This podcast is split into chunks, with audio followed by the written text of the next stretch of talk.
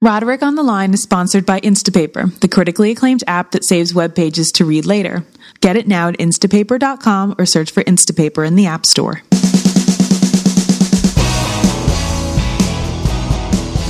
Hello. Hi, John. Hi, Merlin. How are you? I'm good.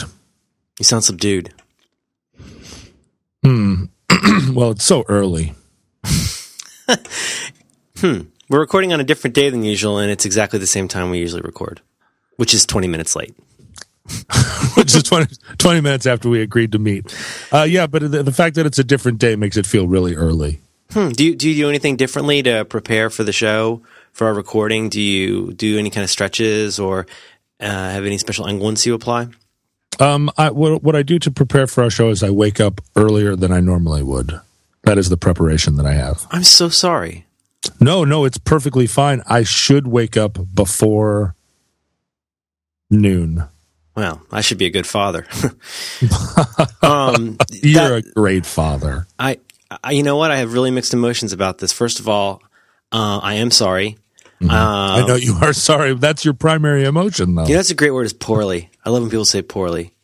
Poorly. I, yeah, yeah, yeah. They say it on Deadwood a lot. I think it's the way people used to say. I think maybe English people still say it. Uh, I'm poorly today. Oh, I'm poorly. Yeah. Or like you know, I'm feeling poor. You know, feeling poorly would be like the way my grandfather would say it. Well, it's like the fashion that that swept our great nation to respond to the question, how you doing? Mm-hmm. with well instead of good.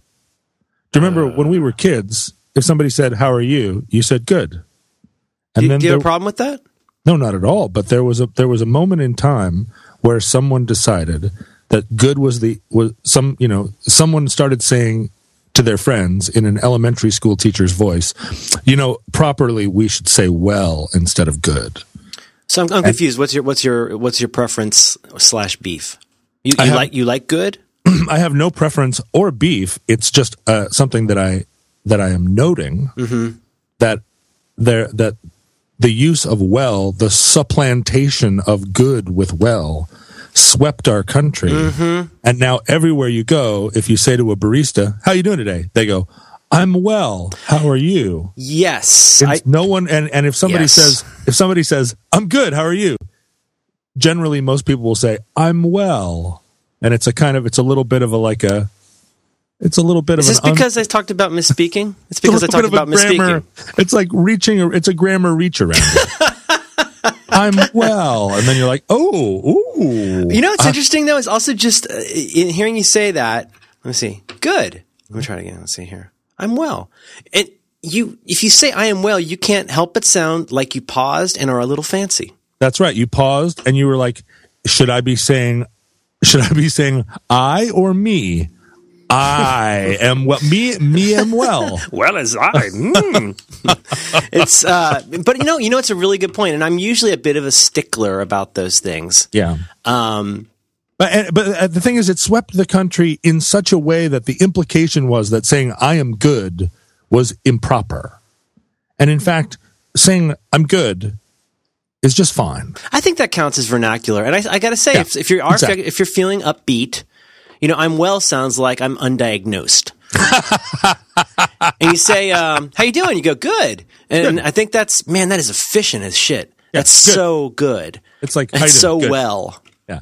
I'm well. Can I give you? Okay. The, can I give you? A, you know, I've never been to Bellingham, but can I give you a, a, Bellinghamese reframe on this? Mm-hmm. Some I've heard an occasional.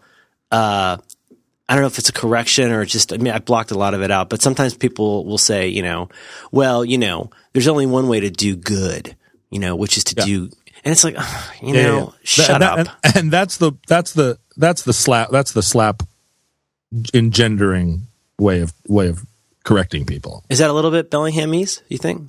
There is no one in Bellingham for the last seven years that has ever said they were good. They all are well. Unless they worked at the magazine. It has. Hmm. It is there a magazine happened. called Good? I'm sure there is. Mm-hmm. and I'm sure it features local, locally artisanally crafted. It's beautifully stuff. designed. Of course, I'm pretty sure Al Gore is involved. Mm-hmm. Good. And, it's that the design, like the magazine itself, is extremely pleased with itself.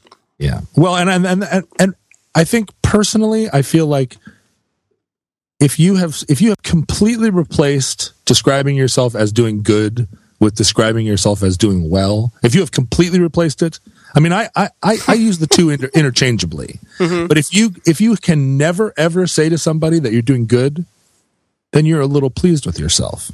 Like people need to reintroduce that sometimes, you know what? The correct answer is that you're doing good.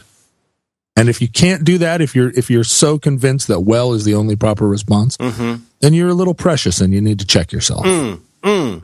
Mm-hmm. You know what? I- I'd like to see uh, uh the return of feeling fine.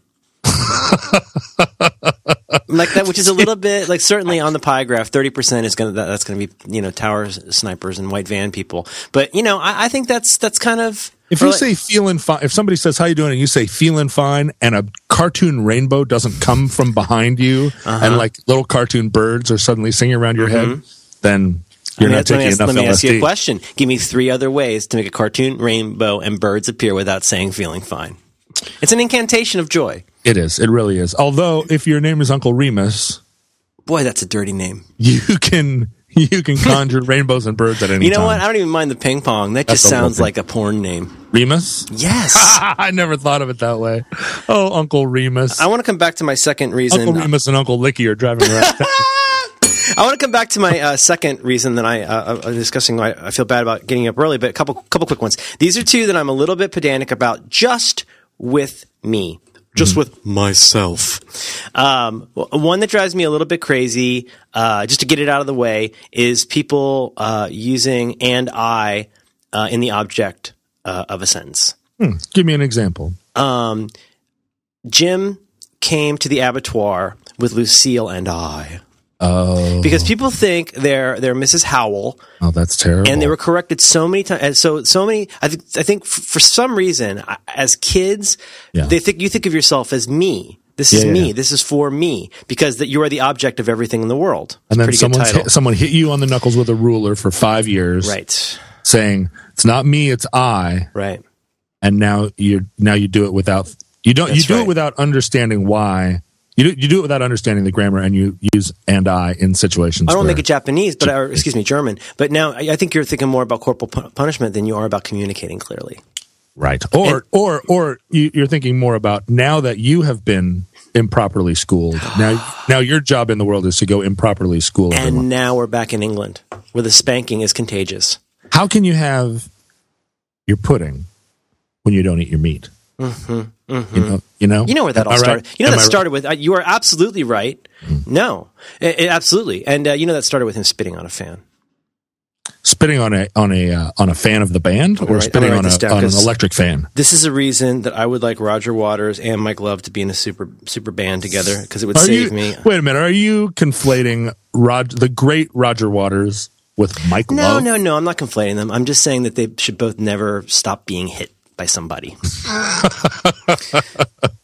Mike Maybe Love you could really is. up- oh, you know what? We should come up with a new game. You It can maybe- rig up an electric fan that has r- like rubber gloves at the end of popsicle sticks, and it just this fan spins and the rubber. Oh gloves my just God. Eleven on this day. I want to keep it timeless. This is the day that I figured out my first fucking Kickstarter. I will give a nickel to, and that is the Mike Love slapping fan. The Mike Love slapping fan. Take off that hat. You've been bald since Surfing USA. Take that thing off. Okay, okay. Uh, shoot, I'm getting deep in the stack. Okay, so so first of all, and I also want to provide our listeners, John. I'll never be as helpful as you, but perhaps you can share with me whether you think this is as useful as I have found it. So first of all, only say I if it's in the subject of the sentence, right? I do Hmm, interesting. Okay, things. good. Things Yes. are done to me, right? Uh, Right. Object, object. You know what I'm saying? So here's here's the really simple way. I, I don't want to be pedantic. I want to be helpful. But here's the thing: take off the uh, what was it like Stephanie? What was the name? And I, I forget who. Lucille. So you say uh, Mm-hmm. Jim. Jim uh, came to the abattoir with Lucille and I. Take off Lucille and, and how would you say it? Would you say Jim came to the abattoir with I? Yes, no, you would not. Doesn't that And seem yet- helpful? Well, here's what's confusing because you would say Lucille and I went to the store. and so people are people become accustomed to thinking that that, that Anytime that there's two, sure and that that, that that that little clause or that phrase then is is you can it's it's mobile and you can use it as a subject or an object. I bet you the Inuit don't have any problem with this. So is Inuit or Eskimos? Was this, one's a language and, and one is a, a, a dog sledding people? No, there are Inuits and Eskimos. Oh, God, this is complicated. Is Okay, some people are all the time saying like, uh, saying to me because correct, correcting you. well, no, no, they're not. They don't correct me, but they're like, so what about the uh, what about those Aleuts up in the up up in uh, Eskimo country? And I'm like, you're getting it, you're getting it wrong. There are Aleuts. There Is that how you say it? Is it Aleut? Like Al- Aleut? Aleut. That's right. Inuits and Eskimos and Athabascans, which are Indians, not an Eskimo people, not a um, not a seafaring people. The Athabascans. But you wouldn't call those Indians Native Americans. You would, in fact, you would call the Athabascans. Well, I, you know what? I don't call anyone Native Americans because I think it's a dumb phrase. It's a dumb phrase.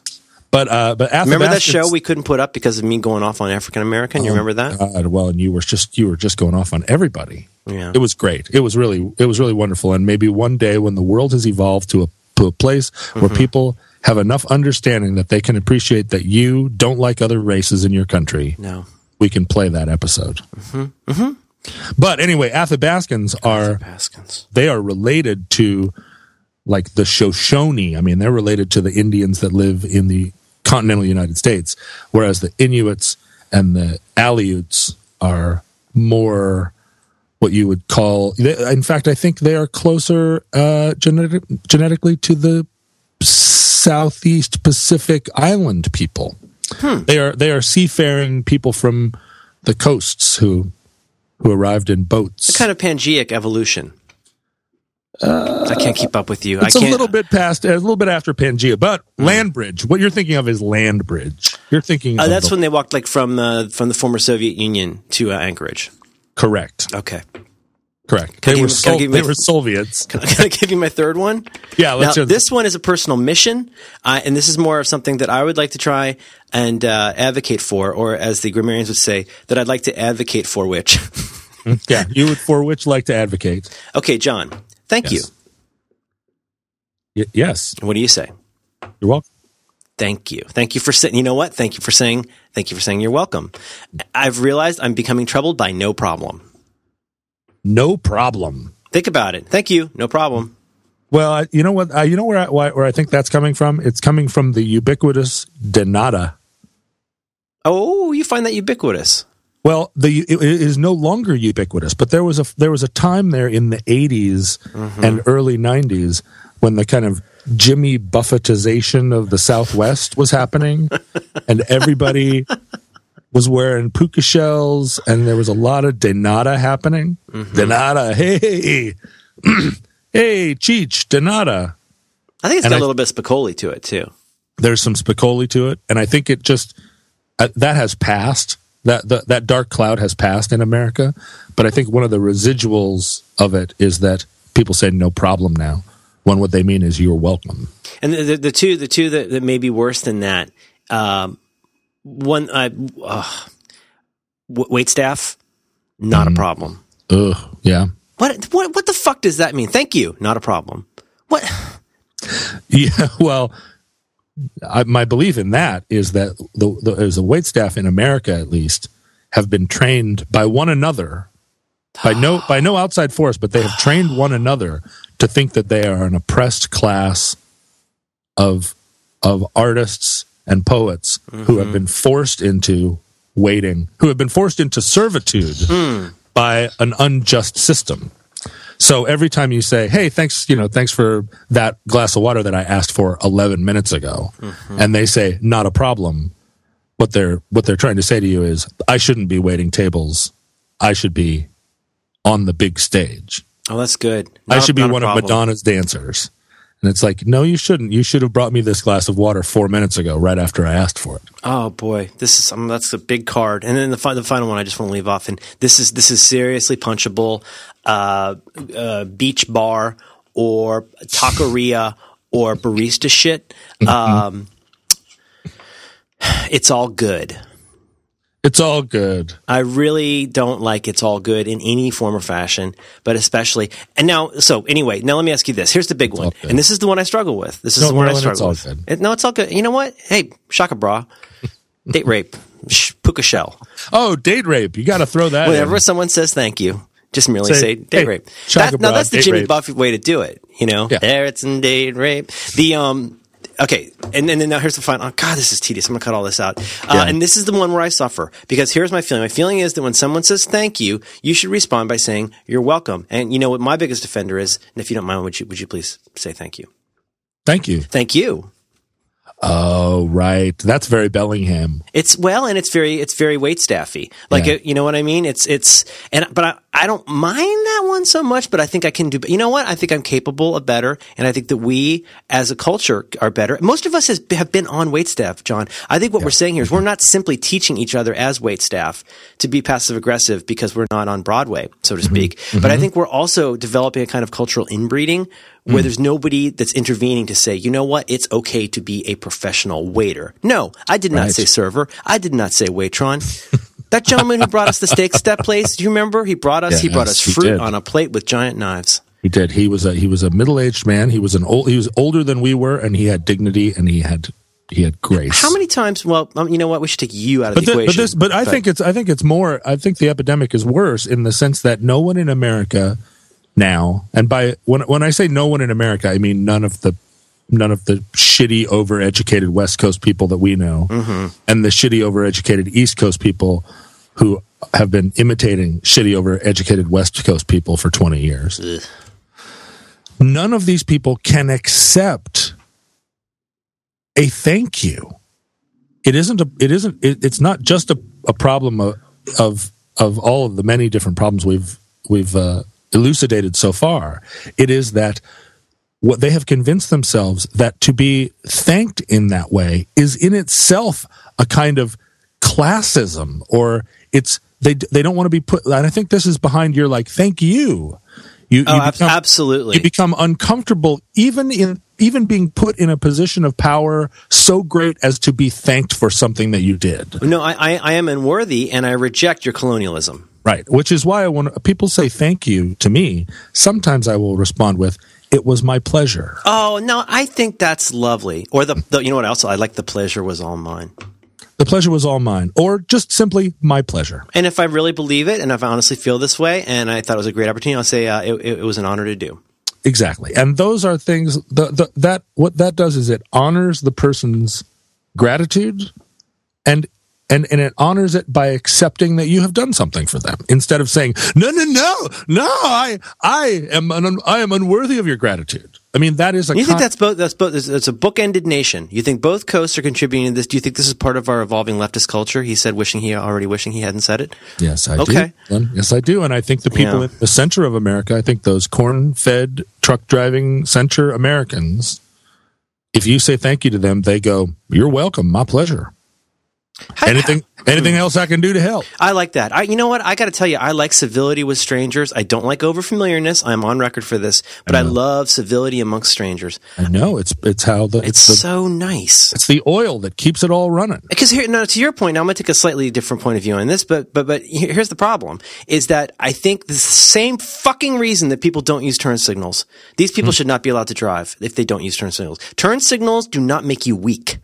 Well, maybe in your case because you're clearly doing some secret work that we probably can't get into. But well, I you don't want to turn your turn signal on if you feel like you're being followed. no, no, no. But you, you know what? it's a distraction or a But diversionary. if you never turn it on, that's a, that's a rookie mistake. Sometimes you can turn it the wrong way, be in the wrong lane, and know got- when to get over. I got into this situation the other day. I was coming to to uh, I came to an intersection where no one ever uses their turn signal because it's one of those. Uh, it's an intersection where the the arterial route makes a, a free left.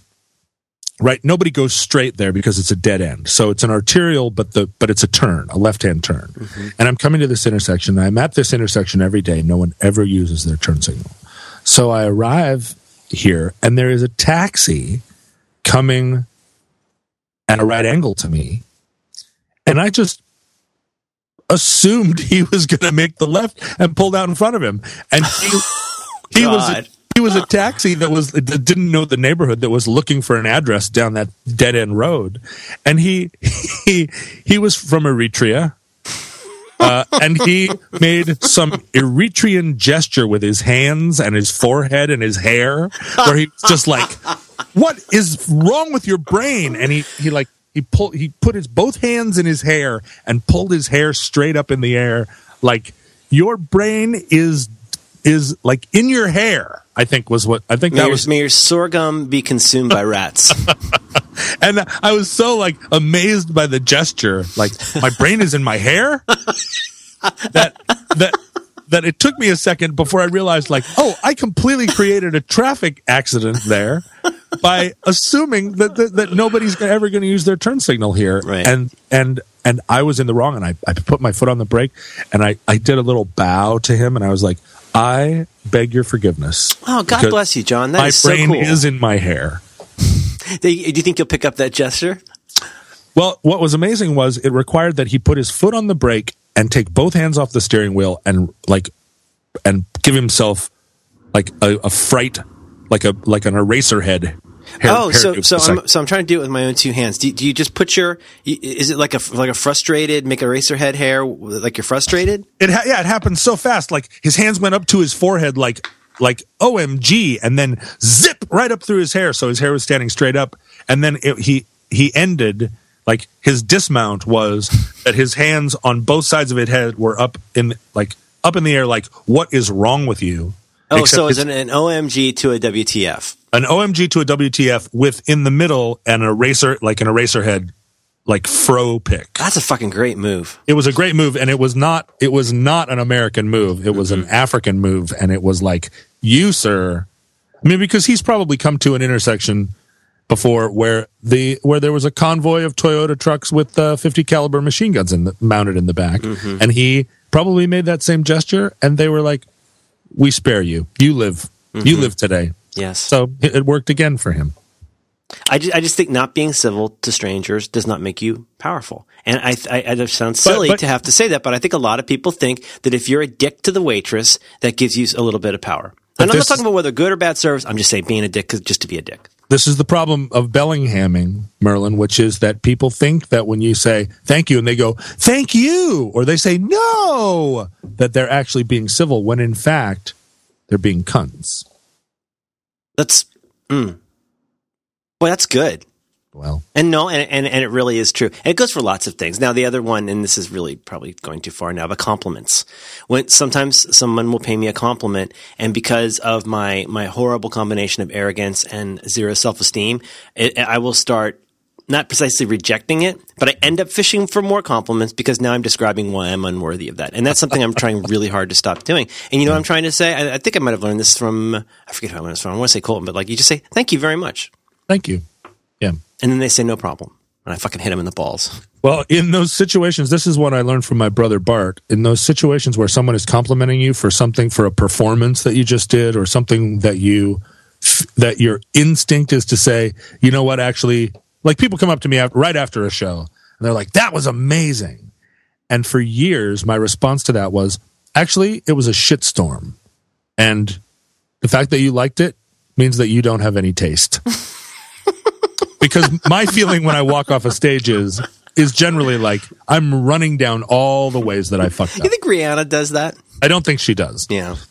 Uh, and and I would you know I would come off the stage and people would crowd around and be like that was that was the greatest show ever and I'd be like actually it was in the bottom two percent of all shows ever performed by a human being. and what would happen is these people would be like crestfallen because not only did I not accept their compliment but I but I abused them You, you, showed them the Matrix. You said you made them Yeah. realize, you know what, that actually wasn't that good. Yeah. And then an hour later, after I've processed, after I've been through my, my, my whole process, I realized like, oh, now that show was pretty good. Why did I just abuse all those people? And my brother Bart was standing around after a show. This is years ago. I haven't done this since since my twenties, but he was standing around after a show and he heard me do that, like say to somebody like, um, no, actually that was a, that was a, it was basically a puddle of vomit, but I'm glad you came, paid your ticket. Buy a shirt, asshole. and Bart walked up to me and he said, John, don't take the pleasure of the show away from people. If you can't accept their compliment, just say, I'm glad you enjoyed it. And I was like, I'm glad you enjoyed it. I'm glad you enjoyed it. Hmm. And I walked around for a week or two practicing that. I'm glad you enjoyed it. And that, that accepts them. It- it- Hmm. That's it a little bit big city. but you know what I mean? It is Mm-hmm. a way of getting if if you cannot in that moment accept the compliment, you can Oh, I see. That's your fallback. you can at least say Okay. I'm glad you enjoyed it. Try, try saying it again with just a tiny bit more stress on you. I'm glad you yeah, I'm glad you enjoyed it. And now it's a different sentence. it really is. But I mean if you can just if you can just like put your make your face into a mask and say I'm glad you enjoyed it. It's it gets you through that first hour after a show Yeah. where I want you to die because you came to my show. I Hmm, want my audience to die. I want them to choke on their enjoyment of my show. I can't believe you people. I can't believe you people saw that whole thing and didn't leave. exactly. Um, I might be on a, on a on a slow Prius ride to Bellingham with this one, but I, I think where it's possible, and this is a little bit of civility, and this may be getting a little little too far, but uh, I think if it's at all possible to pay repay a kindness with another kindness, then that's not bad. So in that situation, I think another one might be, "Hey, thanks, and thanks for coming to the show." Yeah, but that's not my style. No, That feels a little bit like a that feels a little bit like a like a pat on the ass. Hey, thanks. I think uh, I think it goes beyond the improv thing. I think in, when we're in conversations with people, I think we should always try and do more than fifty percent, not of the talking necessarily, but of the of the propelling the conversation. And Of the know, heavy lifting. uh, yeah, I mean, it's like any kind of communication, any kind of a job, any kind of thing you do. If you want it to be good, you should be, however many N people are involved, you should be dedicated to doing much more than one nth of the work, whether that's Well, put, yes. putting on a party or whatever. Although when somebody when so, I've seen this happen with you when somebody says something that sticks in your craw, you roll up the drawbridge.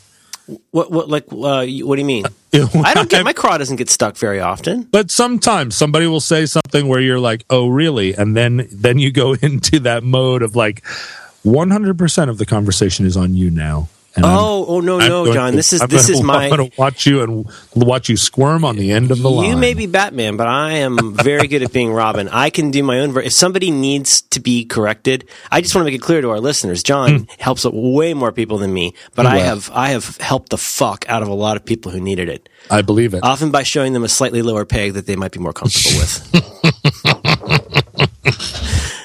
often, often by stripping away the niceties. Welcome to our frat party. I think you have you met Ahmed? now I understand. You have to understand that I like I like civility. I like people being nice to each other, and I can even put up with a certain amount of bullshit. yes, I know you can. But but I, I will not be trifled with. No, you will when, when, it, when it comes to certain matters, I will not be trifled with. Now, And this usually happens when somebody thinks. I've seen this happen. A young man, you're talking about in the hotel lobby. a young, a young man who feels that he is He wants to at your- parry. He wants to parry he feels that he is at your level and he he hears you you know he hears you jesting and he wants to be a part of it and he thinks the way in is to insult you comedically as a kind of like i'm here i'm here too you get two can- two freebies. I can two, play two, this two freebies, no problem. right and then the third one Well, the third one, the third, you only get two gloves, buddy. And when those are gone, you better put up those skinny little Ivy League educated fists of yours. yeah Um, no, no, it's uh, you know what it is though. It, it really is something where I, I feel like I've learned a lot from you. I've learned that some things not only should not but must not be suffered. You know what I mean? I do know what you mean exactly what you And mean. and I think this is this is the problem with the society of ours is is that that it's okay it's okay to do certain kinds of passive aggressive things and then like I'm supposed to sit there and go oh that's that's normal. When clearly you're trying to telegraph something completely different that in like this in this secret language of yours that I'm supposed or, or me or whomever is supposed to go like oh yeah that's that's cool man Mm-hmm. you know, and that, that will not stand. It should not stand. and should this is why we owe this. Can I just say we owe this to young people? The young people are such a fucking mess today, John.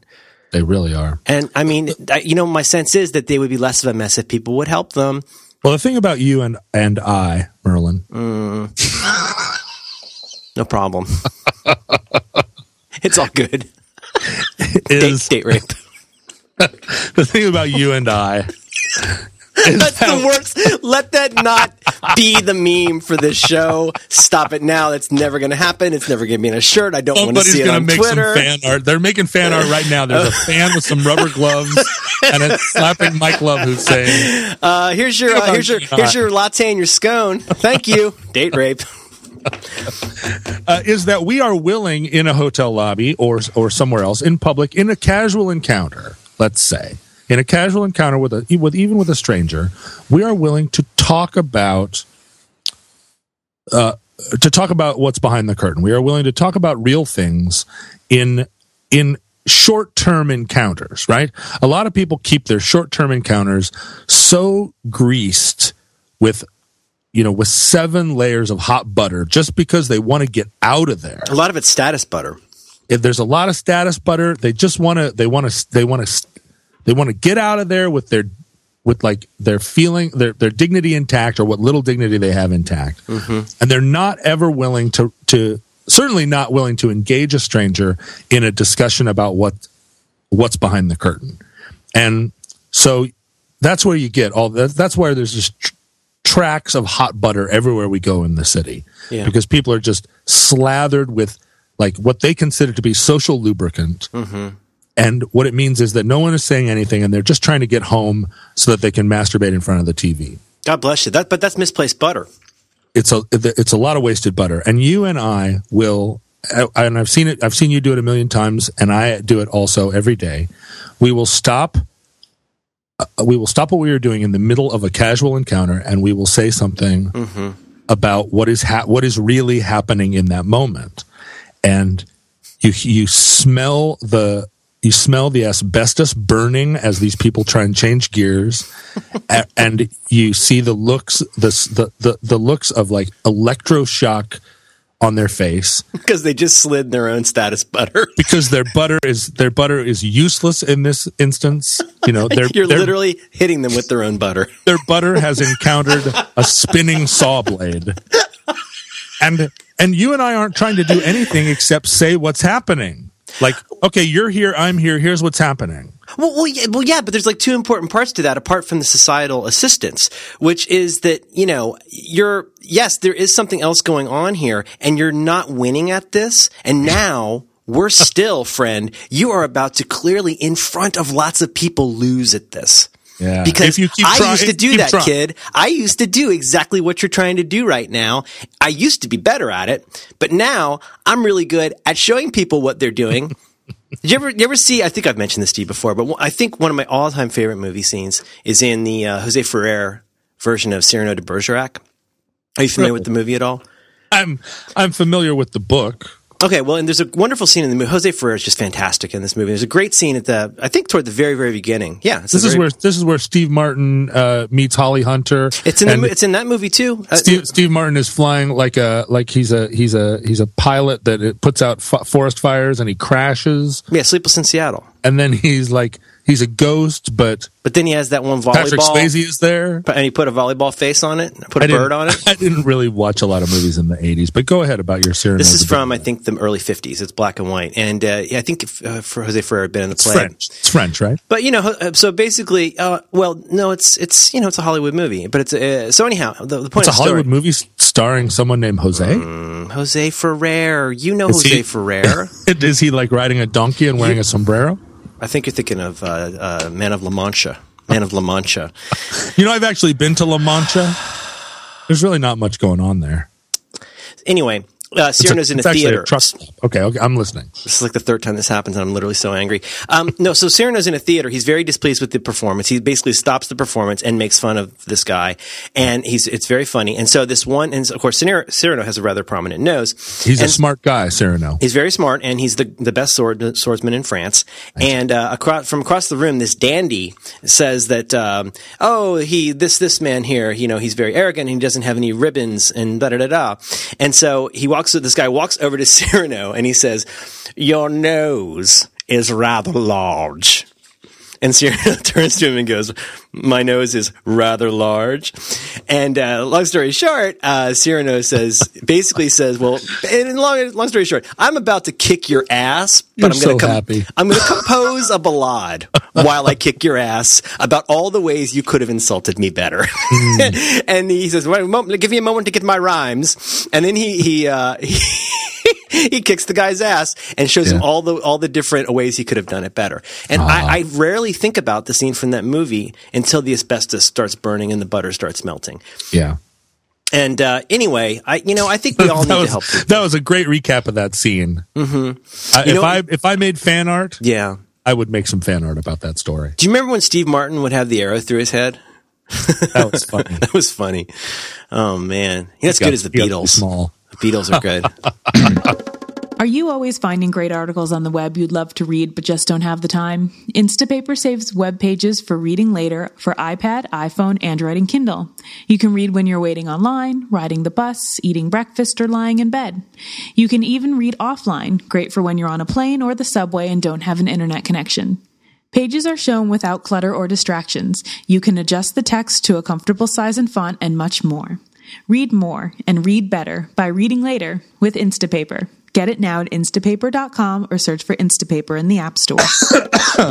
Hey, wait a minute. We should. Oh, we should have been talking about Hitler this whole time. I didn't want to say anything, but um, there's so That's all many right. We'll talk about. Hitler later. Yeah, I see the thing. I don't want to go into inside baseball here, but I, I couldn't decide. You know what? This could be a work session for us. Maybe this is a chance to just toss some ideas around. Okay. All right. Uh, and now, Yeah. now, I- would you think this should really be its own separate property, or would this be a regular featured uh, for, for our listeners uh, who who haven't been with us? Please go back and listen to the previous thirty something episodes. Yeah. What are you doing? Why are you listening to this episode? Start at the beginning. It's like coming in at the end of a movie. You can't possibly understand what we're talking about Yeah. unless you go back to the original episode where you didn't understand what we were talking about and listen to 39 episodes where it's not really clear what we're talking about. Absolutely. And the shame of it is you come in, you hear a little bit talk about Hitler and a Yeah. punchline that goes date rape, and that's going to sound really insensitive. Uncle Remus jokes? Oh my God, that sounds so racist until you go back. Well, I made a I made a joke about racism the other day or yesterday, and uh, and the people that were on the that were the butt of the joke didn't appreciate being called racists in jest. oh, really? Yeah, and I was like, "Hey, ra- calling you racists is funny," and they were like, I-, "I don't, we don't see how that's funny." I was like, "Oh well, you're not a very evolved." um, It's typical for your yeah, type. it really is for your type of people. That's right. Yeah, That's right. no, a lot of them are very clean.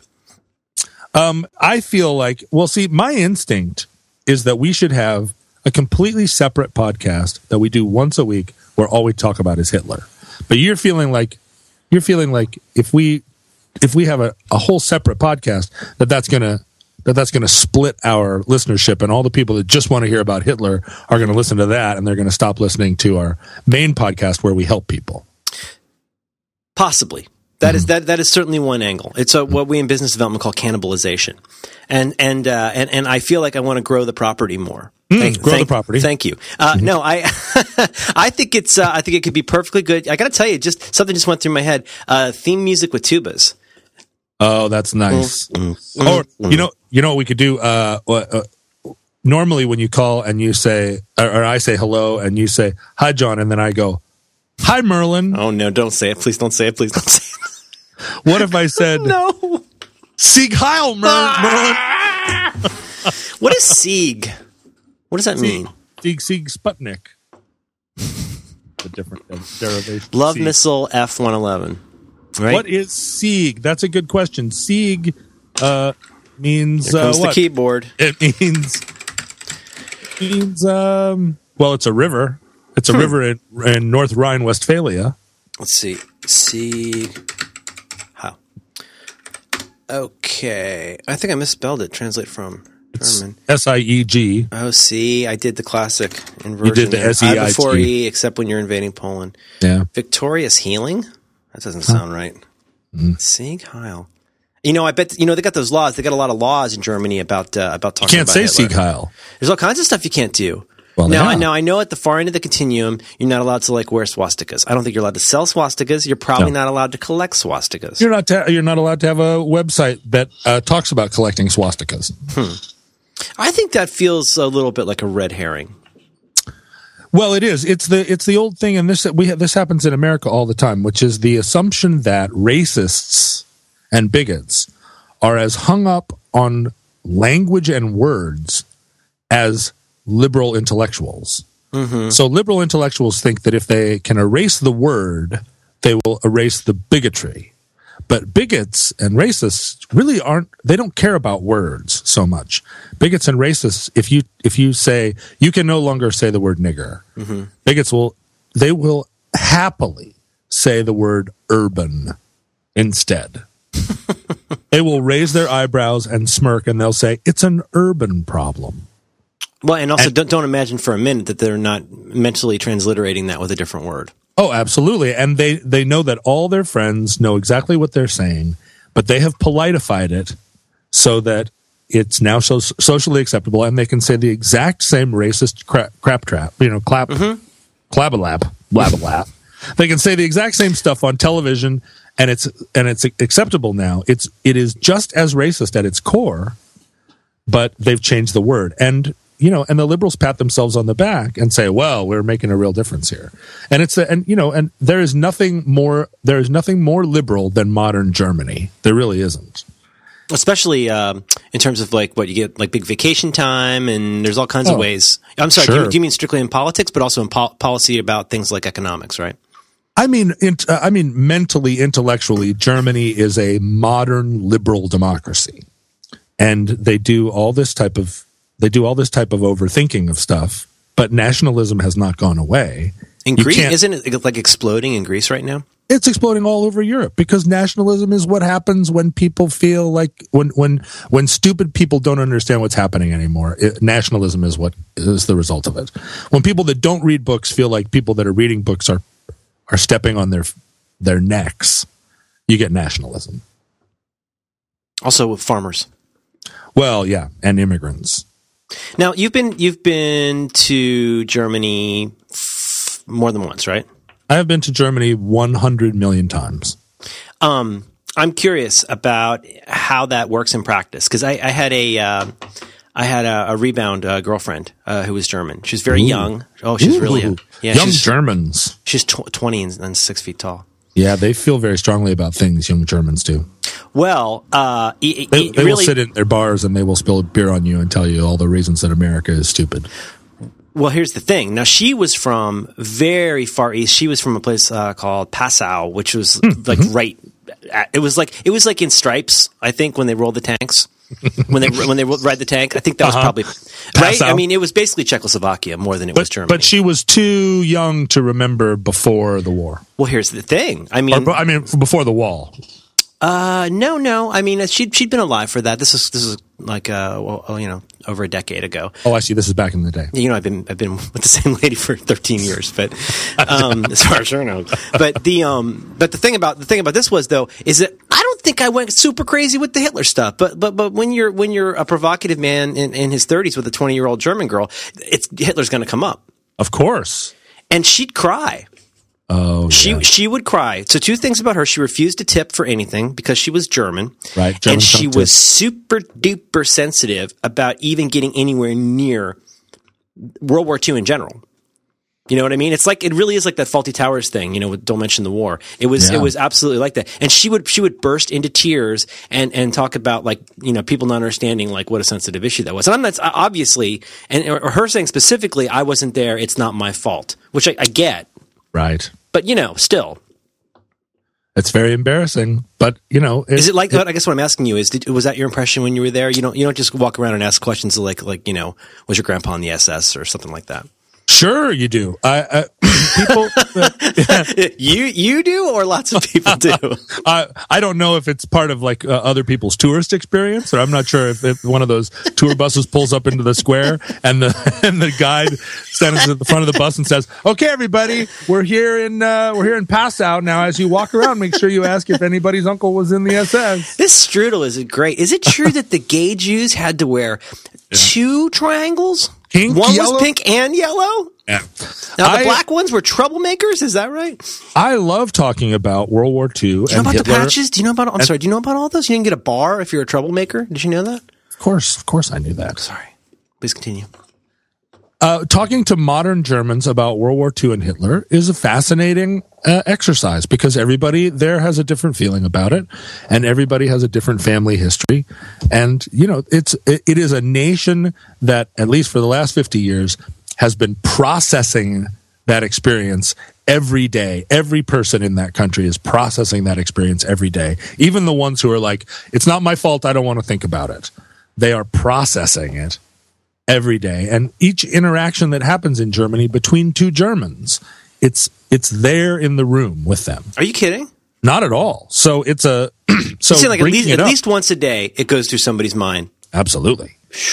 Wow, that's a lot you- to walk around with. When you bring it up with people there, you are acknowledging the 800 pound gorilla in the room, and a lot of people are relieved because it relieves the pressure to be able to talk about it. And you know, of course, everyone has a different experience of it, and and there are young people who feel like they're that that everyone in Germany is complicit in it.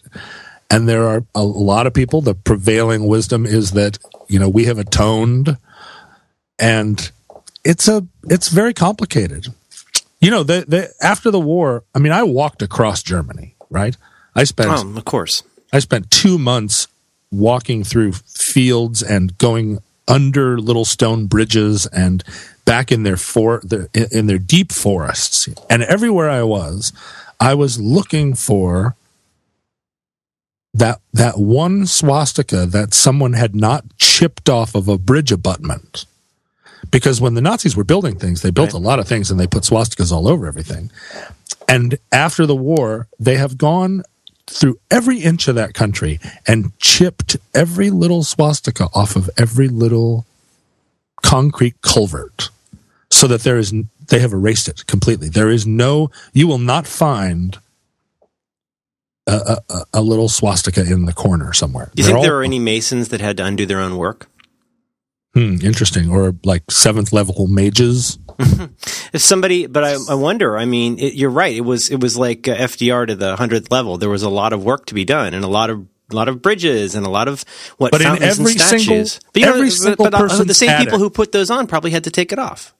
well i don't know a lot of the people that put them on probably are dead or were dead after the war but Oh, they were- they were pretty low. attic, Okay. they Yeah. were they were low on dudes let's say at the end of that war low on low on on marriageable men but every attic in every home in the country has a picture of gra- great grandfather in his Wehrmacht outfit at the very least. And I did find one time.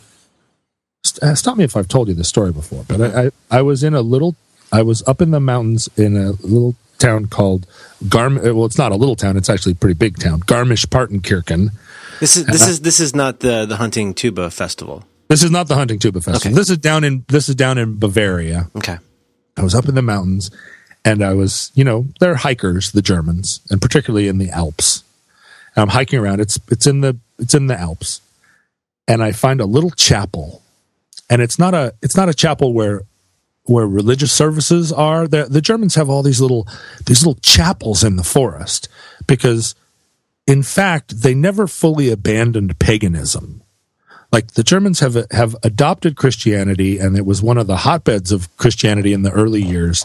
But really, they are still a pagan people, and they go out into the forest and they worship berries, and they worship squirrels, and they worship leaves and dirt, and they cover themselves with pear juice and have sex in chapels. I have no idea how much of this to believe.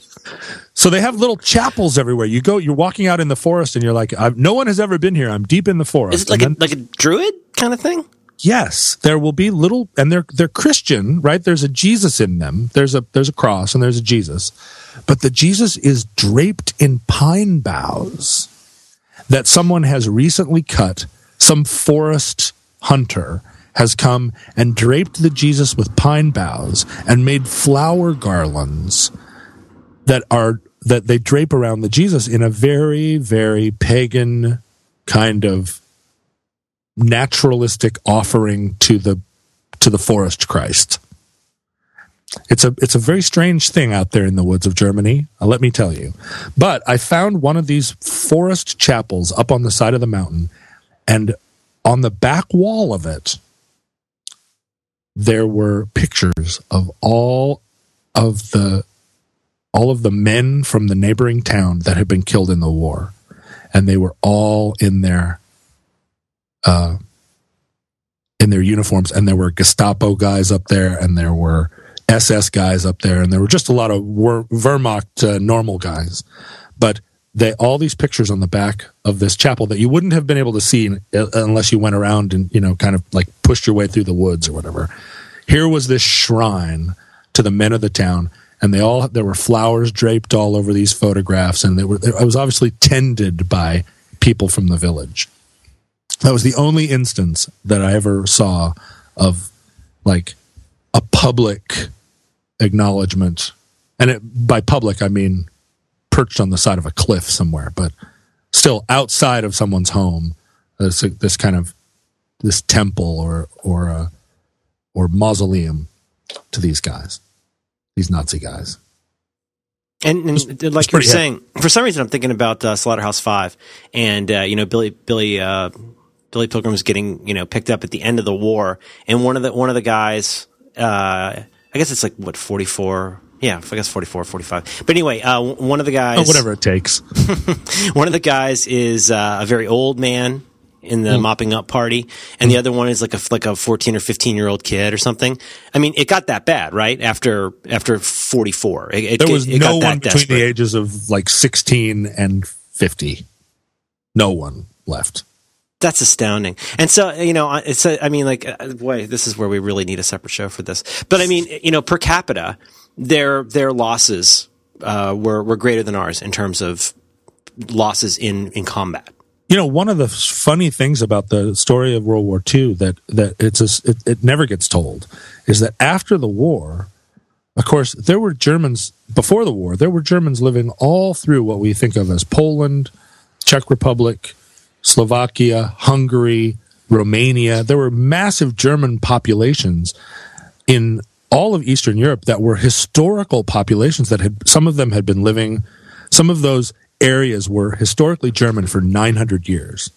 Like Germans had been living there as the resident population, surrounded by Slavs, but it was a German part of Poland, or, or, it wasn't called Poland then, it was, you know, Prussia, or, or the Germans colonized all of Eastern Europe. And after the war, all those countries, those, you know, newly reconstituted countries, they wanted the Germans out and it didn't matter if they if those German families had been living in that part of Hungary for 900 years. They wanted the Germans out. And so there was a massive exodus, forced exodus of Germans from all of Eastern Europe where they were marched back to Germany, a place where they had never lived. A place you're, where you're talking here not, I'm sorry to interrupt you, but you're, you're, we, you're not talking about the people who were quietly relieved that that Germany was going to make their place more Germanified. You're talking about like a forced like uh, uh, what a Stalin style like relocation. Like you've got to go back. You're being forced. You're repatriated to the back Absolutely. to Germany. Repatriated back to Germany, a place where you have never lived. I, where I totally great, great, I never great, knew that. Grandparents never, never lived. Yeah, you've been living in Hungary, albeit speaking German but living in Hungary for, you know, your family has been here since That is really ambitious. 1500 and you are out now. You are gone. And they marched what ended up being like a million people. Uh, villagers basically like marched them back to Germany and they all arrived in Germany, which was a completely bombed out, resourceless, smoking hole of of like war rubble. And then all of a sudden, all these other people showed up who had never lived a day of their lives in Germany. And they were like, well, hi, uh, we're, we're here too. You got room? Got room at the bombed out inn for us and our and my six kids, whatever. It was a, it was, it's a thing that it's part of the World War II story that doesn't get told because uh, all the people that got hurt in that war, like the some little like Burgermeister from Hungary that had to walk back to Germany is like it's pretty small potatoes considering what else was happening in 1946. Right. But in fact, there's like a million people being forced marched back to a country that they've never that they never lived in. It's it's one of the like untold stories. What do you know about? Um, I think we might have mentioned this before. What do you know about the um, what what they now call like you know the Fillmore Western Addition Japantown? What do you know about the relocations in uh, in San Francisco? Yeah, you know about that? No. Uh, I mean, and I, this is something I should probably bone up on for the official Hitler and stuff, but uh, there used to be a you know a, a, large Japanese population. Oh, sure. In you know Japantown, and um, but but also you know moving into what has become to be called you know the Western Addition, which is really kind of the westernmost part, as its name implies, of San Francisco for a long time. Right. And uh, but the way I understand it is that at the time they started the um, uh, what's it called the um, internments Right. You know, a lot of people got sent to like fucking Arizona You know, they were sent to these really far away places out in the middle of nowhere. Angel Island, out in the middle of San Francisco Bay, is where like a whole bunch of Japanese people had to go and live for several years. They lived there, or they were there as a part of a relocation where they eventually were sent to Arizona. Um, they actually lived on Angel Island. I, I believe that's the case. I've, there's a um, there's like a visitor center. There's like a whole uh, historic uh, thing out there. Yeah, go Google it. Um, but uh, yeah, pretty bad news. But the the story goes uh, that a lot of their homes were basically they were sent to Angel Island, and in their homes were placed a lot of people who were going to work in the factories, mm-hmm. which, as it happened, were a lot of African American people. So they pushed out all the Japanese people, gave their homes over to the I'm sorry, I'm using that term I don't like to the then uh, the black or Negro people, and uh, and they worked in the the shipyards. Mm-hmm. And all of that. And then after those jobs went away, it kind of turned into a slum because those jobs weren't there anymore. And it wasn't like the Japanese people got to come back and claim their house again. Right it's just it's it's pretty amazing the kind of shit that goes on in a war, and depending on who won and who gets to put up the plaques, you know, the stuff that you never find out about. Cer- certainly during the Civil War. Certainly during the Civil War, that's absolutely just true as well. Well, as my as my high school AP history teacher said, some families are still fighting the Civil War. Yeah, he was an idiot. Um, yeah. the, the Japantown in Seattle uh, was similarly decimated, and then after the war, they it had it had also it had become kind of a shanty town, and uh, they tore it down to build one of the very first public housing projects in America on the site of Seattle's you know like historic hundred year old Japantown. And uh, the Japanese of the, of the Pacific Northwest re- did return to the city, but they didn't want to live in Japantown anymore, and they moved out to the suburbs. Uh, so anyway, that became a public housing project called uh, Rainier Vista. And uh, then when they were building the freeway, of course, they plowed the freeway right through there because that was nobody was going to fight for that. And so what used to be Japantown is now basically just a it's just a sinkhole where um, where the freeway runs. Wow, pretty pretty sad story. My dad, you know, my dad of course grew up in Seattle, and he all, uh, many of his friends in the 30s were Japanese, and I I used to when when when my dad when we had a funeral for my dad here in Seattle, it was in a uh, the uh, the lobby of a big hotel, and I published a obituary for him in the newspaper because I knew that a lot of these guys were out there that there wasn't anywhere to any other way to reach him but like put a put a big obituary in the paper. And they the newspaper wrote an article about him. And so uh, we're at his funeral service and all these little old dudes start walking in these little 88 year old Japanese guys that are, and they're all about four foot 11. And I'm walking around and I'm like, hello, you know, I'm John Roderick. I'm David Roderick's kid. And these guys are like, oh, God, your dad was such a good basketball player. what? And my dad would tell these stories where he went to Broadway High School in Seattle which has since been turned into a community college. But he said Broadway High School was undefeated in basketball because we had all the Japanese students, and the Japanese were the absolute best basketball players in the city. And most are of you my, kidding me? No, most of my dad's closest friends were either Jews or Japanese. This is before the war, and so when when Pearl Harbor was bombed Dad used to tell this story. He went down to Japantown to visit a friend of his, and he showed up at the house, and they were being forced to sell all of their stuff. Have I told you this story? No. And my dad sits in the living room, and his friend's mom is standing there in the doorway, and a and a a, a white guy comes, you know, in a fedora, and walks through the house like he owns the place, and he says, "I'll give you five dollars for the refrigerator." And his friend's mom is like, "It's a brand new refrigerator. You know, it costs sixty dollars or something like that." Guy's like, "Well, today it's worth five bucks." And they were like, "Okay, five bucks, fine." And this guy kind of walks through their house and he buys all their stuff, all their furniture and their new appliances, and just is paying them like insulting money, and is kind of insulting about it. And my dad is 19 years old and sitting there in his basketball shoes, just furious, just wanting to punch this guy in the face but the, his friend and their family was they were being like put on a train and sent out to Central California where they were going to live in a camp for the rest of the war. And my dad went down and enlisted in the Navy and was sent to fight the Japanese. And hit, throughout the whole war, he's having this very, you know, something that's I think specific to the Pacific coast. These, you know, these guys who grew up with Japanese and they right. were the Nisei were their were their tightest bros, and they did not they did not have that same feeling that I think a lot of Americans had that the Japanese were dehumanized or were like this alien foreign people. And my dad was like, "Oh, my friends, these are my these are my guys. These guys are great basketball players. I mean, they're not tall guys, but right. they really, you know, they take it to the net." Um, so the rest of his life, uh, anyway, sit, sitting at his funeral and watching all these little guys come in and like stand around and especially and, given so had you known about this basketball stuff before?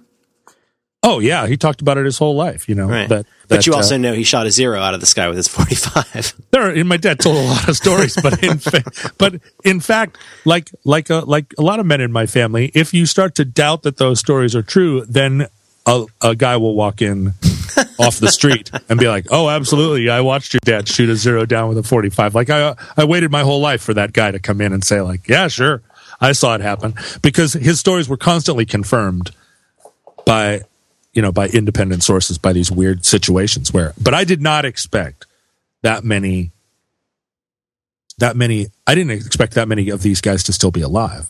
But let alone that they would all come in and talk about talk about Seattle before the war, you know? Mm-hmm. Uh, and that they all were that, that either either they went into the army or they spent the war in camps and they came back to Seattle afterwards and started re, you know started their businesses up again and it's a it's a I mean I don't know, I don't know how much of it is I mean I have to uh, I, I, again, I'm not going to sit here and surf the internet for this, but supposedly in a lot of the camps, they'd sit around and like make fucking American flags. Yeah, their their their their their uh, patriotism was if you like unflagging. yeah. It's just that's mind blowing. But like the thing is, it's like I mentioned this before, but when you first see color photos of World War II, it changes it completely because it looks like pictures of Vietnam. Mm-hmm. In the sense that when you see a bunch of guys, you know, GIs in the jungle in color, it looks so different and so much more. That sounds silly, but it seems so much more real. Y- your father having firsthand experience of of of dealing uh, with pe- with Japanese people makes that such a complicated thing. I think for a lot of people, World War II is this high contrast black and white war in every conceivable sense. Where uh, you know you see pictures of Hitler up there. You ever seen the pictures of Hitler practicing? You know, oh, you know, you're talking about practicing uh, to sign the his moves. The, he would the, he would the, practice his moves and have people photograph it, and then pick out which of his like stentorian speaking moves would be most effective. oh, he's such. But a... you see, but go listen to wow. something like there's this, there's these uh, singers are like the comedian harmonists, which are this this group of like mostly Jewish guys. You know, they were part of that whole crazy party scene in like Berlin. You know, you watch something like freaking you know Cabaret. It's it was raging, and and it's so bizarre to see and I thought this was handled well in like uh, what's that uh, the Adrian whatchamacallit movie the piano? Is that what it's called? The pianist? Oh like, yeah the pianist. just that sense of impending downhillness that you know that like it started out it was a real slow burn at first and it was merely insulting treatment. But to know that these were people that there were so many people who were wealthy that had roots there. You know, mm-hmm. that's to me where it becomes so staggering is when you take the contrast of seeing like newsreel footage of, of people doing the Charleston or whatever and sitting around, you know, in expensive clothes and know that those people would be dead in like fucking 10 years. Well, what's incredible is that the, the intellectual life of Europe for at least 400 years prior to the 20th century was so threaded through with Jewish intellectual culture. You couldn't separate them. The, the, uh, in the 1700s, the Germans were already, you know, worried that the Jews were kind of getting above their station or whatever. And they they were always trying to make these separations between like this is high German culture, this is German thinking, this is German art.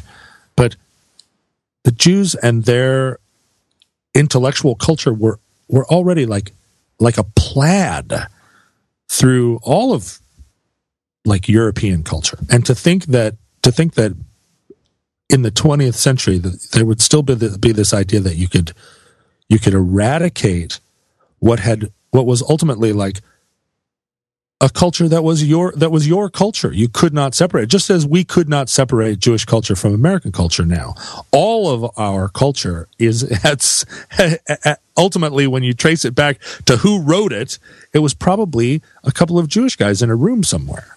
You know, there is no American, uh, there is no 20th century pop culture without the Jews, without Jewish culture you couldn't you can't That's separate a good way to put it, right. you know what i mean? There is mm-hmm. no television. There is no rock and roll. Sure, a lot of cool movies we wouldn't have. you know what i mean? There's no mm-hmm. there is no american literature. There is no without and i'm not saying that they that the the jews are responsible for it all but their influence their participation in the in the culture you could it's inextricable.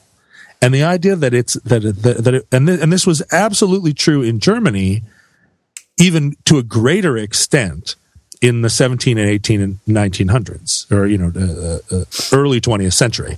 It was just as threaded in their culture as it is in ours the the presence and the participation of the Jews. And to think that there was ever a way or to, to even imagine that it was a separate thing Well, that's that, that's the really bananas thing. Is I, like I said, I, I spent like an hour the other night reading about the different uh, you know patches in the camps, and at every stage of this, it's it's it's fascinating and incredibly well organized how they did this. It's really bizarre. You know, they had some for uh, for Roma, they had some for people who, and the thing is like homosexuals. They had the pink triangle. It was really any kind of any anybody who had been been convicted of a sex crime in court was what it was specifically. It's just Hmm. The that happened to be yeah, that happened to be mostly mostly gay people, but it was also pedophiles. Anybody uh, p- it could be like uh, Man you know, on dog. lady horses, but no, but that's what that's what pink triangle meant. And then uh, and green ones, they called them the green triangles, were like the uh, criminals. And but Oh. then but then truly, and this is like how great is this from a design standpoint? You had to get a special extra yellow one to form a Star of David if you were Jewish as well. Like how dark is that? But in reading that, you see absolutely Jews were singled out for special treatment. But in the same way, it would be bananas for us to say, let's take out all the Jewish culture and then call that American. Well, what was happening over there?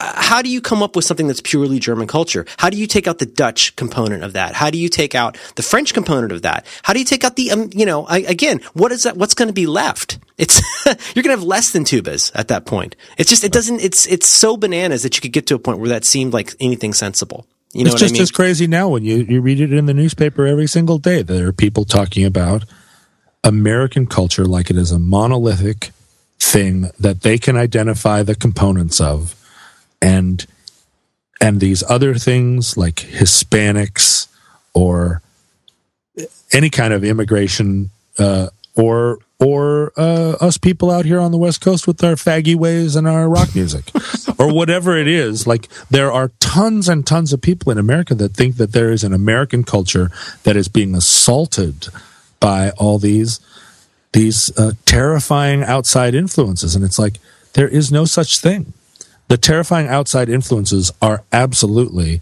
american culture staring you in the face that's it. It's uh I mean the Germans the Germans were so traumatized by Napoleon. Yeah, that, that, that far back. Oh, the well, the, the the story starts all the way back. The story starts with the the Germans fighting the Romans, but but the the situation with Napoleon was that before Napoleon, the Germans were all there was no central idea of what what the Germans were. They were it was just it was kind of like this this idea that this village is full of Germans and this village is full of these other Germans and this village is full of these other Germans and they're really more much more concerned with bickering over the line between their little their little duchies than they are with worrying about anybody outside. You know, They're, they they were not centrally. There was no central control. There was Prussia. There was Austria, but there were all these little, you know, Hesse, Kassel, uh, principalities, and so forth. And Napoleon came through and just absolutely smeared them all. The French marched in and they subjugated all of the Germans and it was really the first time the Germans had been united was under the boot of France. And it was so traumatic for them. Did you did you just invent that? That was What? that was First time they'd been united was under the boot of France. Oh no, I I, I think that I, well, yeah, That's- maybe. Sorry, maybe that- I, that's may- really good. maybe I coined it.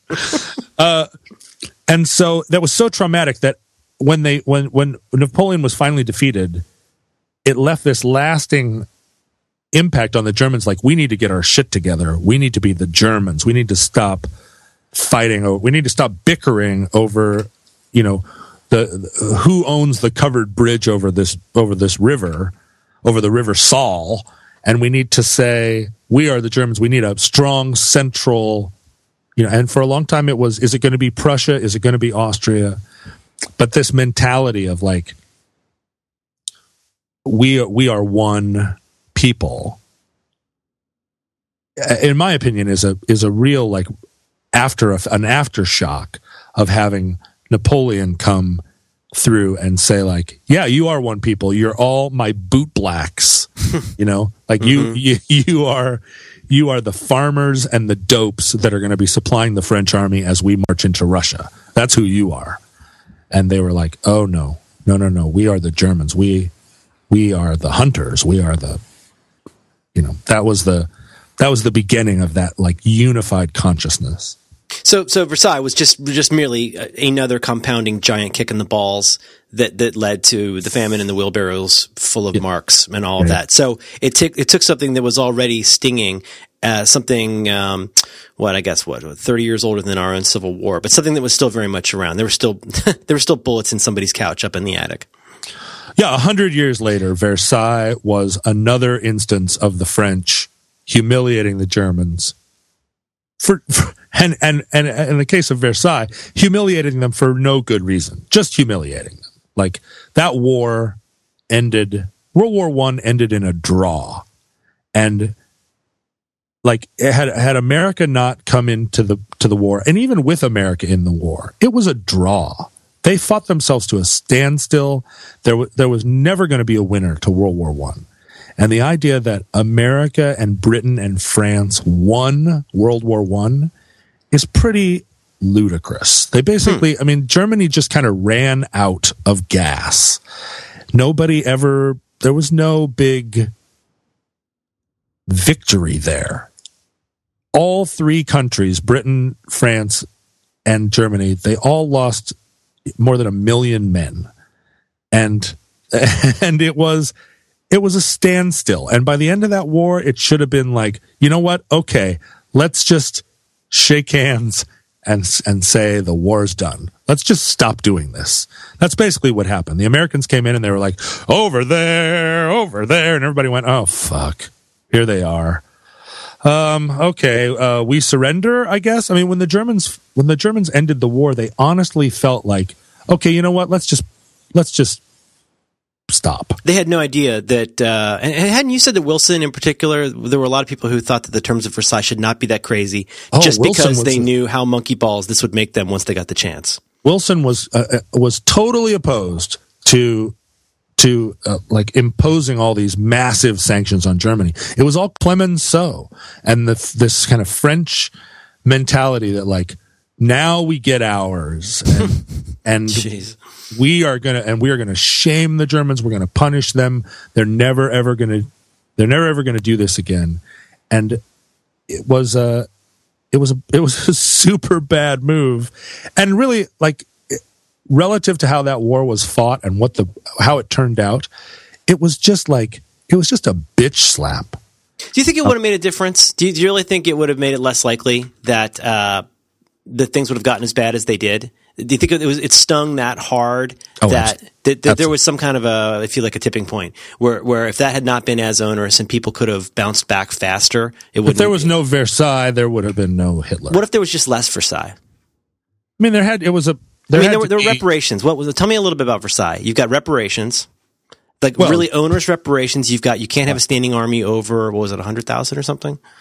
Uh, well, you also lost the. I mean, Germany lost not inconsiderable amounts of their territory to France, but but more than that, it was uh, it was that.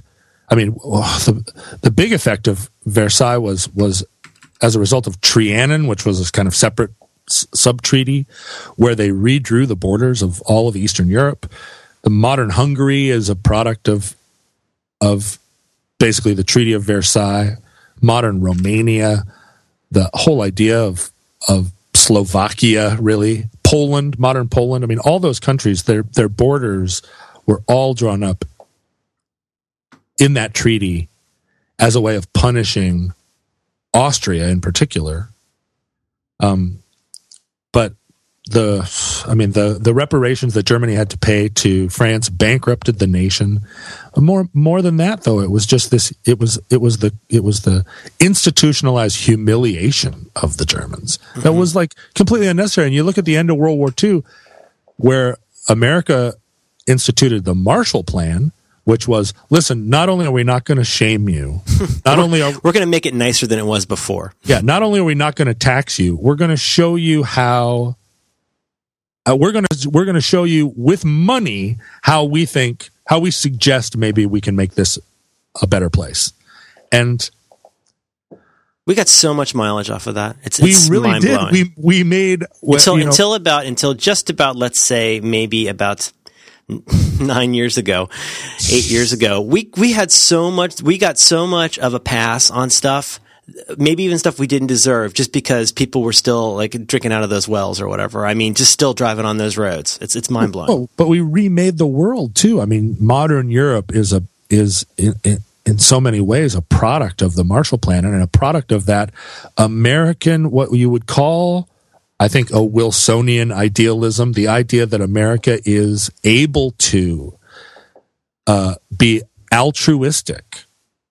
Um, you know, and there are a lot of cynics that would that, that are going to poo poo that and get get slobber on the front of their bibs, but but that altruism of like we're not only are we not going to punish you we're going to stand in front of anybody who wants to punish you and we are going to pour money into this country to develop to redevelop your industry the industry that we just bombed into rubble we're going to build it back up for you and turn it over to you mm-hmm. And all we ask is that you not start any more wars. Does that sound cool? and you know, it's amazing in retrospect, especially for somebody, and this shows you again the the the gulf between the classic idea of um, of cons- well, like in the old days when Republicans being a Republican or being conservative mostly meant being financially conservative by and hmm. large. right, it, it meant let's right. yeah, or it, but it also meant like we all agree that what's good for business is is good for America in some ways. And think about the Marshall Plan as something also where you're creating markets. I mean, think about how many of our biggest trading partners over the next 30 years came straight Absolutely. out of countries that that that we were trying desperately to destroy right. and then help rebuild. Yeah, I mean, the Japanese and the, the. Japanese and the Germans. I mean, two, it's two of the strongest economies in the world. Right. Uh, I just I, I, I just googled this just to so that I had my facts straight, but the in 1921 the amount of reparations demanded of Germany was the equivalent of 100,000 tons of pure gold which wow. at the time represented more than 50% of all the gold ever mined in history. so there's the there's the there's the insult of this impossible thing being put on the table, and then there's the 10x insult of you have no fucking choice but to sign it.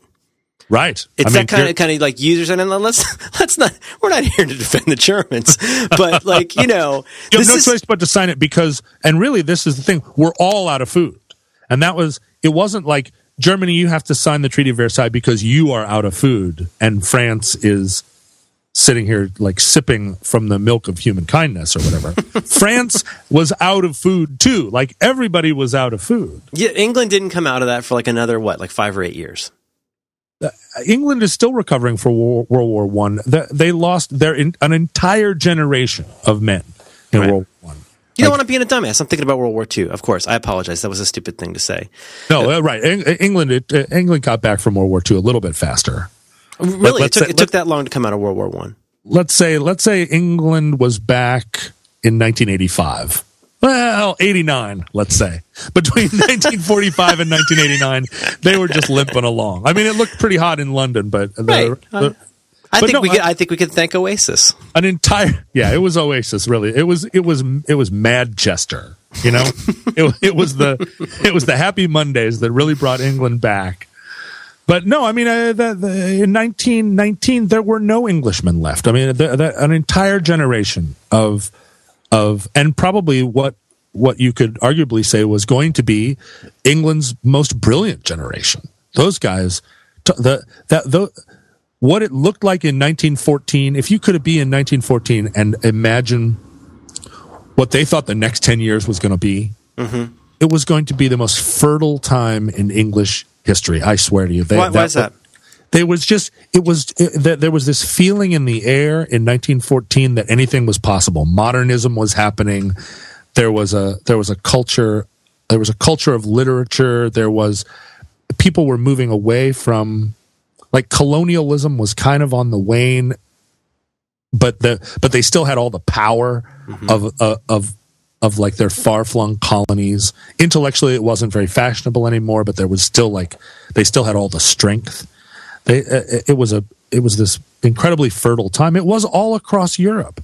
You think about the fin de siècle art in Germany and Austria, all of the sort of Bauhausy, Klimty kind of like you, you go to those cities, you go to those those little towns in the Czech Republic that were not bombed out by the war, where the architecture is is this incredibly feminine, beautiful uh, architecture and public planning, where the, the, the cities feel incredibly solid, but there's a femininity to everything that you don't you don't associate with the Germans.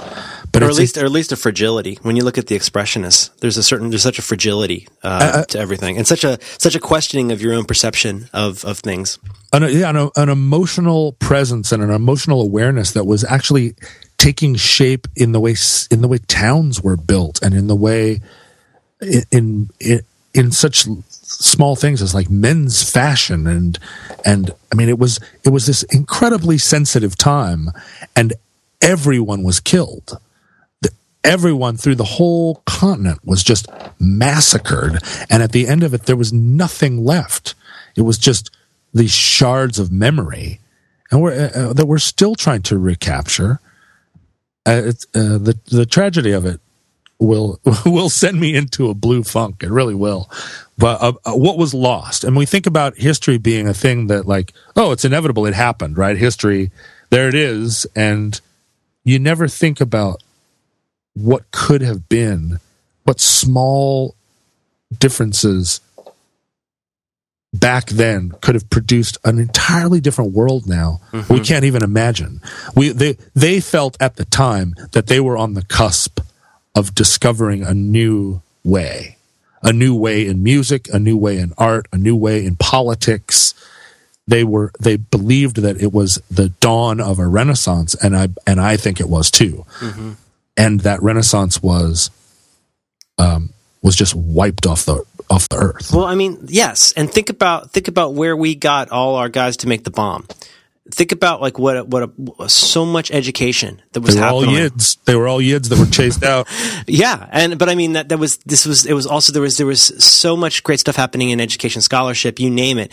But but and you know i think there's a reason uh, several reasons that some, a story of something like anne frank resonates with us. Because you know it was a child and an innocent and it was a complicated thing and like oh and fucking a if it had been like one more month she might have lived. It's yeah. such an awful story. But you know what really gets us is it's one story that we can understand. It's unbearable to think about the number of people who died. But you know, it's also, it's just also unbearable to think about how many of their own people they killed. Uh, certainly people from all over the place. And, and, and, but, but, you know, uh, for me, this is the weird thing again when I get off on these jags, these Hitler jags on Wikipedia, and I'll go and I'll look at a section that's, I'm pulling this out of my butt, but it's like, um, certainly things like musicians who died in the Holocaust, right? Or you go, you could go and read about writers who died. You could certainly read about, uh, gosh, you could read about writers that were just killed in the in, in the field in World War II. It's yeah. astounding how much.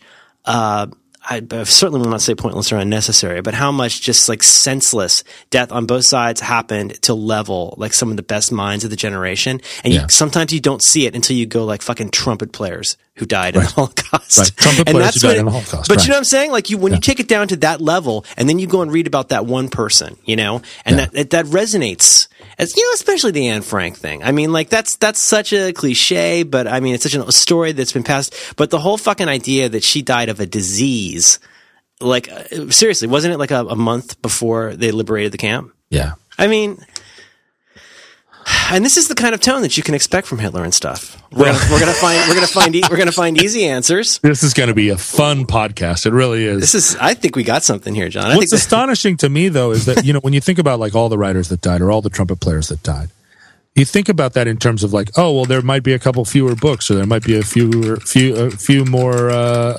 uh, trumpet solos or whatever. But but the reality is that we the culture that we're living in now is a product of the people that survived the war.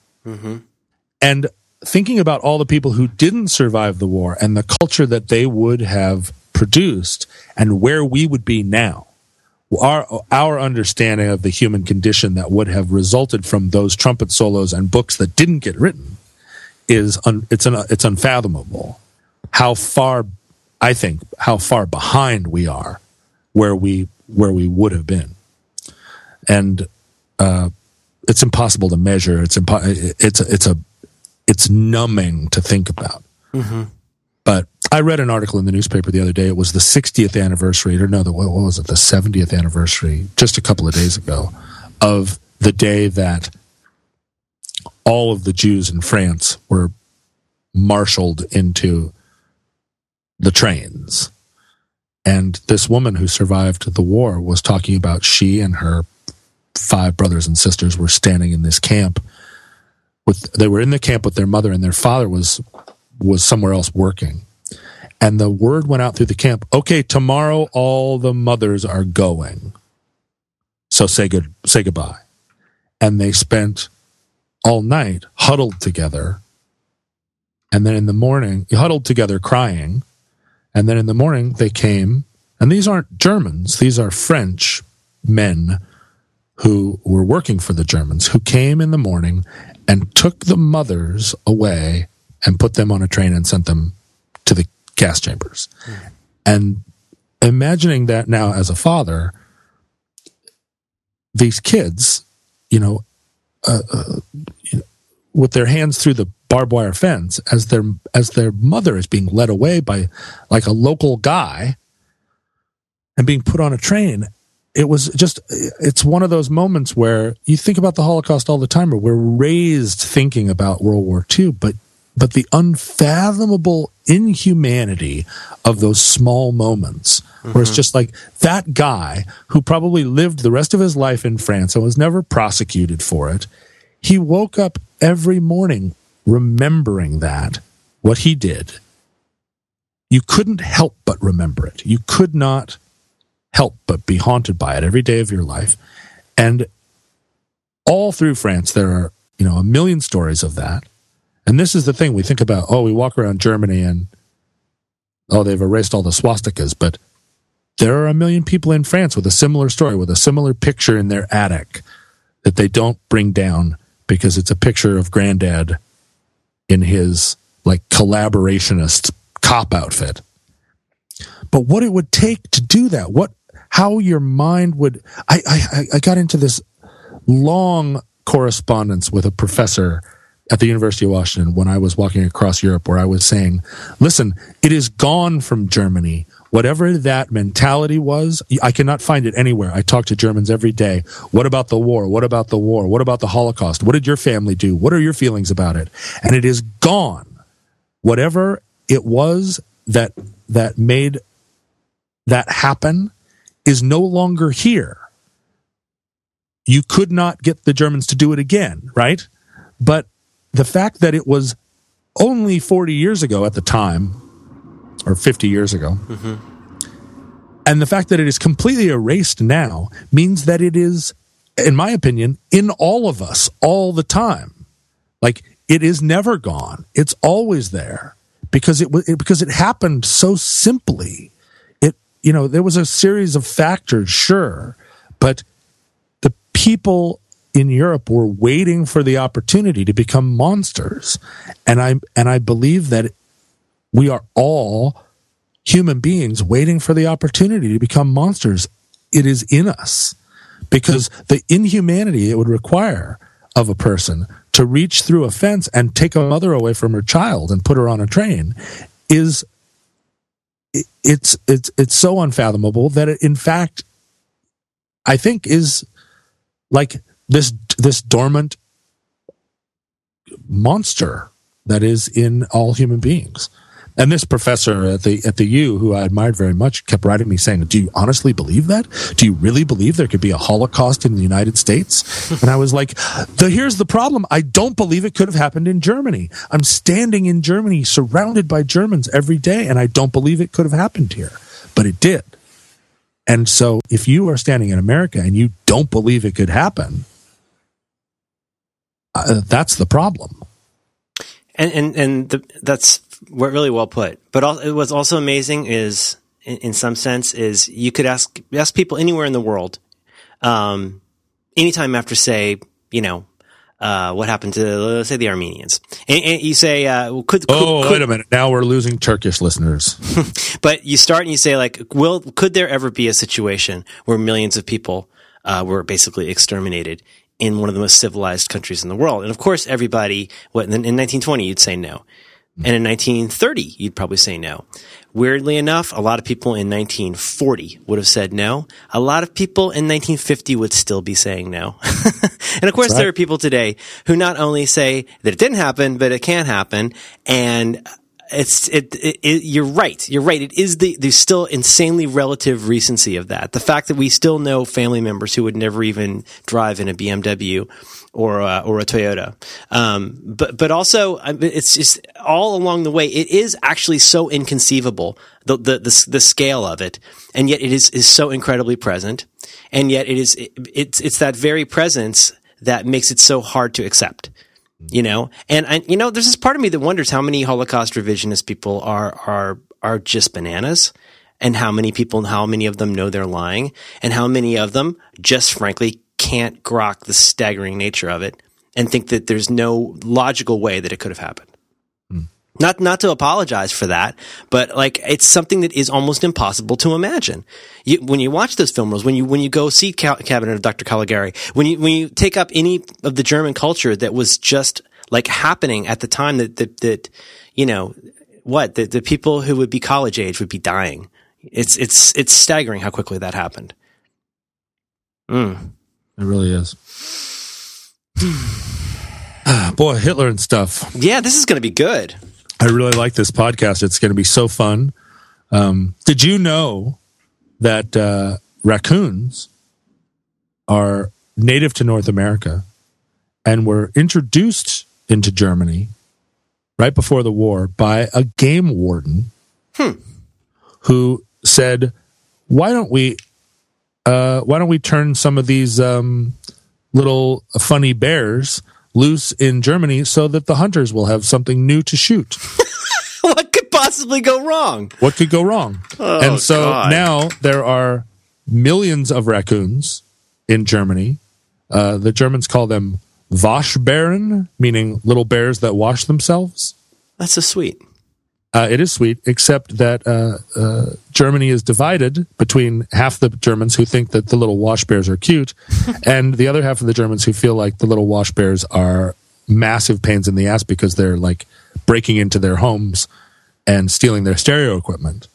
And it's it's a it's a major. And then there's problem. other ones that are really into Waschbärenscheiße. Waschbärenscheißen, yikes! Ach! Do you know about Nutrias? I do know about Nutrias, but why don't you tell us about Nutrias? Have you ever seen a Nutria? I have never in the flesh seen a nutria. I understand that they are they are big like they uh, are fucking horrific, like beavers, right? They're big as oh, beavers. Oh, they're yes, they are. But here's the thing: imagine.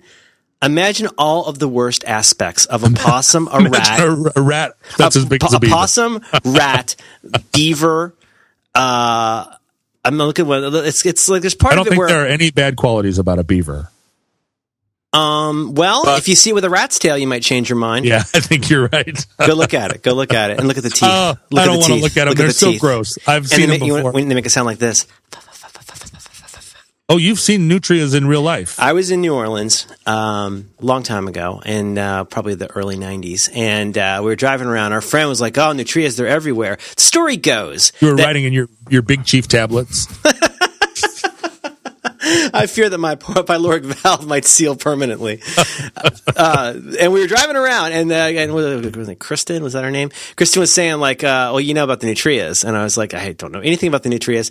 Uh, I'm not going to read this, but the, um, just from memory, the story goes that in the midst of the whole like Roaring Twenties, uh, what was it? Was it um, Bear Coat? Remember, Yeah, they like, were, they were like, trying. Yeah, they were trying to make uh, trying to make a beaver big coats fur- or whatever. There were Yeah. all these like animal skin coats that everybody was buying that were like a, a less costly version of like furs. But you know, anytime because you, you, see you're, you're riding you're riding in the rumble seat of somebody's Yeah. A, and your and fr- you're, in your fraternity, you're you wearing know, a straw boater and you're Yeah. stuffing as many guys as you can into a phone booth. and so and you- you want a Nutria coat. You want a Nutria? Well, because the thing was now, th- understandably, this was going to be to this was like the knockoff Rubik's cube. Of, of Harry coats. Because they were gonna they, there's no way they could come up with demand to keep up with the demand. So I apologize if I have to go correct this later but the story goes they started uh, raising all of these and seriously I really encourage you to go and look at uh, images of these All right, creatures. I'm going to go look at it. I think you're going to see how it is really the worst of almost everything Where did they come from originally? Nutrias. well let's go to the Wikipedia let's look it up. uh, originally because I- my understanding is that now they're trying to serve them in restaurants down there. That They're people, trying to do fucking anything. They'll build houses out of them if they can. Now wait a minute. It's called a coypu Yeah. from Mapudungun. Also known as the river rat. What? Oh, I see. Yeah. Oh, Mapudungun is a, is a language. Uh, Mapudungun is the Mapuche Originally, language. originally from uh, from South Chile. America. Yeah, I see. But uh, go go scroll down a little. Now you know beaver's got orange teeth, but this one's got super orange teeth. And look at it. Just look at every aspect they're of like that. red. Those teeth. Do you see how big they are? And she's talking about this, and she said, "Oh, so here's the story. So the story goes then. Then the bottom falls out of the market for fucking animal coats, and you know what they did? They opened up the cages and let them run. What could possibly go wrong? Oh, look at them. And like so many of these kinds of creatures, they bred prodigiously, and now they run around New Orleans. And I thought, oh, that's very funny. If memory serves, Kirsten, Kristen, no, her father's not Kirsten. dentist. Kirsten. Must be. uh, and she said, well, uh, at one point we're driving along. She goes, oh, look out the window. Like, look at the, um, you know, like the uh, median strip. Uh, Um, and this thing, it, it, the way that it was ambling, it, it, it's it's horrifying the way this thing moves, and it's so much fucking bigger than you think. I mean, it is like you know, like when you see a raccoon, you think, "Oh, ha ha ha ha, ra- raccoon." But if you really see a raccoon, like when you saw that mama, she Yeah. might have weighed 15, 20 pounds, right? Oh yeah, yeah. She was a big girl. Yeah. So what did one of these weigh?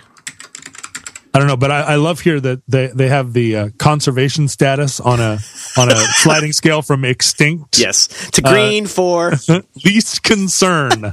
that's on every animal page, and it always makes me laugh. There is it's, no concern about It's the status that says "fuck you, animal."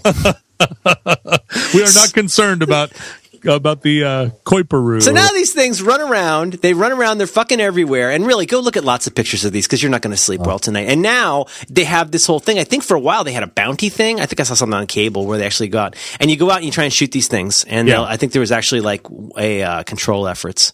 Yeah. Oh, absolutely. I knew about that, and that they were trying to trying to convince people that it was good. They were good eating, and that uh, in New Orleans you could go in and get Nutria gumbo or whatever. I guarantee. But you know, you think a beaver's cute, and a beaver's cute enough. But you know Oh God, what? You I'm just I'm, you know I'm clicking on some of this stuff, and the number of pop up pop up ads that just came up. I haven't seen a pop up ad since Oh. uh, since 1994. I think Like, you what- might have a Windows virus on your Mac. How do you get a Windows virus on your Mac? Uh, date rape. I got I got date raped, and now I'm looking at like.